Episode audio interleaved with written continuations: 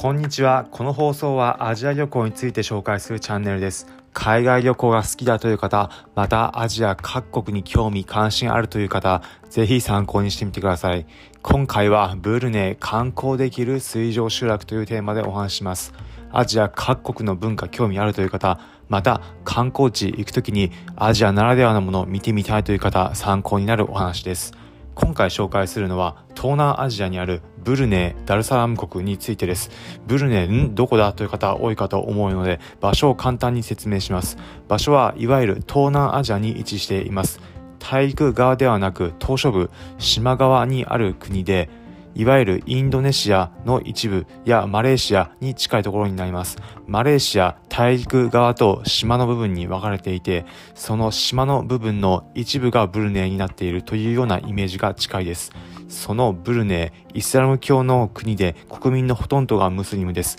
このブルネイ、私自身も渡航経験があるんですが、その際に東南アジア、ブルネイならではのものを見ることができました。それが何かというと、水上集落です。海の上で暮らしている方がいるたちがいるエリアになります。ブルネの首都バンダルスイブガワンの首都から行ける場所になります。こちら、首都に川が流れていて、その川の一部、川岸のところが水上で暮らしている人たちのエリアになっているんです。皆様水上集落というとどんなことをイメージされるでしょうか？わらぶきのものがあったりだとか水上マーケットなどをイメージされることが多いかと思いますがこのブルネ・バンダルスイブ川にある水上集落はいわゆるそういったものよりは近代的な現代的な水上集落になっています。水の上でありながら道路細い通路ですが、細い通路が張り巡らされており、またパイプなどを通っており、インフラが整備されています。その川の上に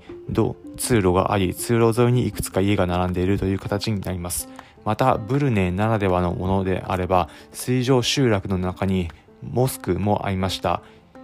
イスラム教徒の方が礼拝するところです。日本でいうお寺のようなものです。モスクが水上集落の中にもあり、学校もあったり、また観光地化もされているので観光案内所もあったりと何でもありの水上集落でした。日本では水上集落なかなかないと思うので東南アジア水と一緒に川と一緒に暮らしている方々ならではの文化知れて面白かったです。ブルネイ観光した際はよく観光スポットとしても上がっているのでぜひ皆さんもブルネイ行く機会あれば訪れてみてはいかがでしょうか。ブルネイならでは東南アジアならではの文化が知れて面白いです。ということで最後に今回のまとめです。今回はブルネイ観光できる水上集落というテーマでお話しました。結論、ブルネイの首都バンダルスビューガ湾にある川沿いの集落、アジアの文化知れて面白いところです。今回の放送を聞いて、へえ、そんなのあるんだ、だったり、今度行ってみようかなと思った方、ぜひ今回の放送、いいねの高評価、ハートマークポチッと押していただければ幸いです。この放送はアジア旅行について紹介するチャンネルです。皆さんがアジア各国に旅行する際に役立つ情報をお届けします。例えば、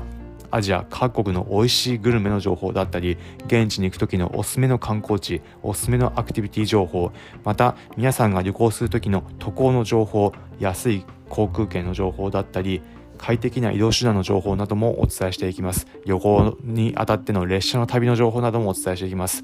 へえ、なんかちょっと気になるな、だったり、また聞いてみようかなという方は、ぜひこのチャンネル、フォローボタンポチッと押してみてください。それでは今回お聴きいただきありがとうございました。また次回アジアでお会いしましょう。